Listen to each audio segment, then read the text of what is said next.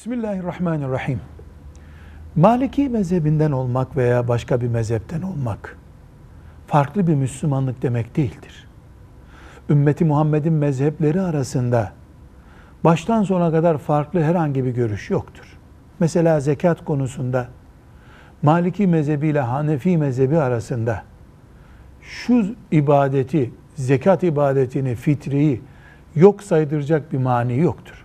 Dolayısıyla Maliki mezhebinden bir Müslümanın Hanefi mezhebine geçip zekat vermesi veya tersinin olması diye bir şey söyleyemeyiz.